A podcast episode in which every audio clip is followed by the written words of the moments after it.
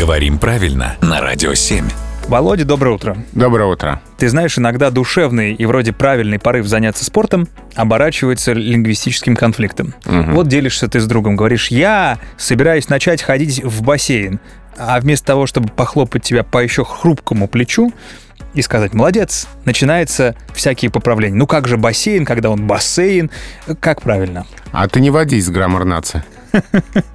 Но видишь, этот диалог состоялся именно с таким человеком. Что, как поступать, как себя защищать? Ну, на самом деле здесь спорить почти не о чем, потому что многие словари признают варианты бассейн и бассейн равноправными. Это одни и те же спортивные учреждения. Да, и там, и там можно плавать.